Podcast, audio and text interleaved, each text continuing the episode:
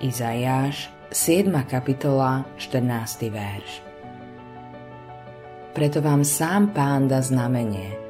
Aj hľa panna počne, porodí syna a dá mu meno Immanuel.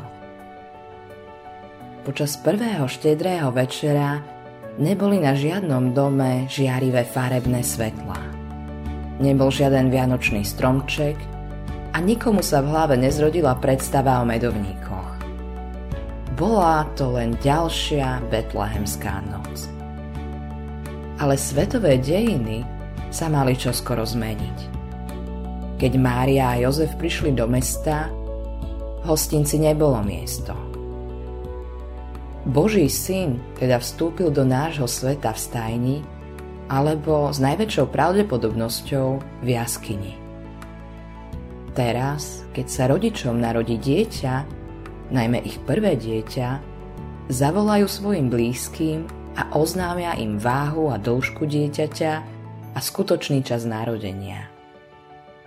Na prvé Vianoce Boh Otec tiež oznámil, že sa narodil jeho syn. Komu to oznámil? Človek by si myslel, že povedal cisárovi, že sa narodil Boží syn. Namiesto toho však Boh svoju správu nasmeroval k pastierom, ktorí boli v noci na poliach a strážili svoje stáda. Ale aniel im povedal, nebojte sa, veď zvestujem vám veľkú radosť, ktorá bude všetkému ľudu, lebo narodil sa vám dnes v meste Dávidovom spasiteľ, ktorý je Kristus Pán. Evangelium podľa Lukáša, 2. kapitola, 10. až 11. verš. Pastieri sa teda vybrali do Betlehema, kde našli Jozefa a Máriu a dieťa v jej náručí. Na Vianociach je samozrejme veľa dobrých vecí, ale keď očakávame ich príchod, uvedomme si, že Vianoce nemôžu splniť svoje sľuby. Myslím, že v hĺbke duše v skutočnosti netúžime po Vianociach, ale po Kristovi.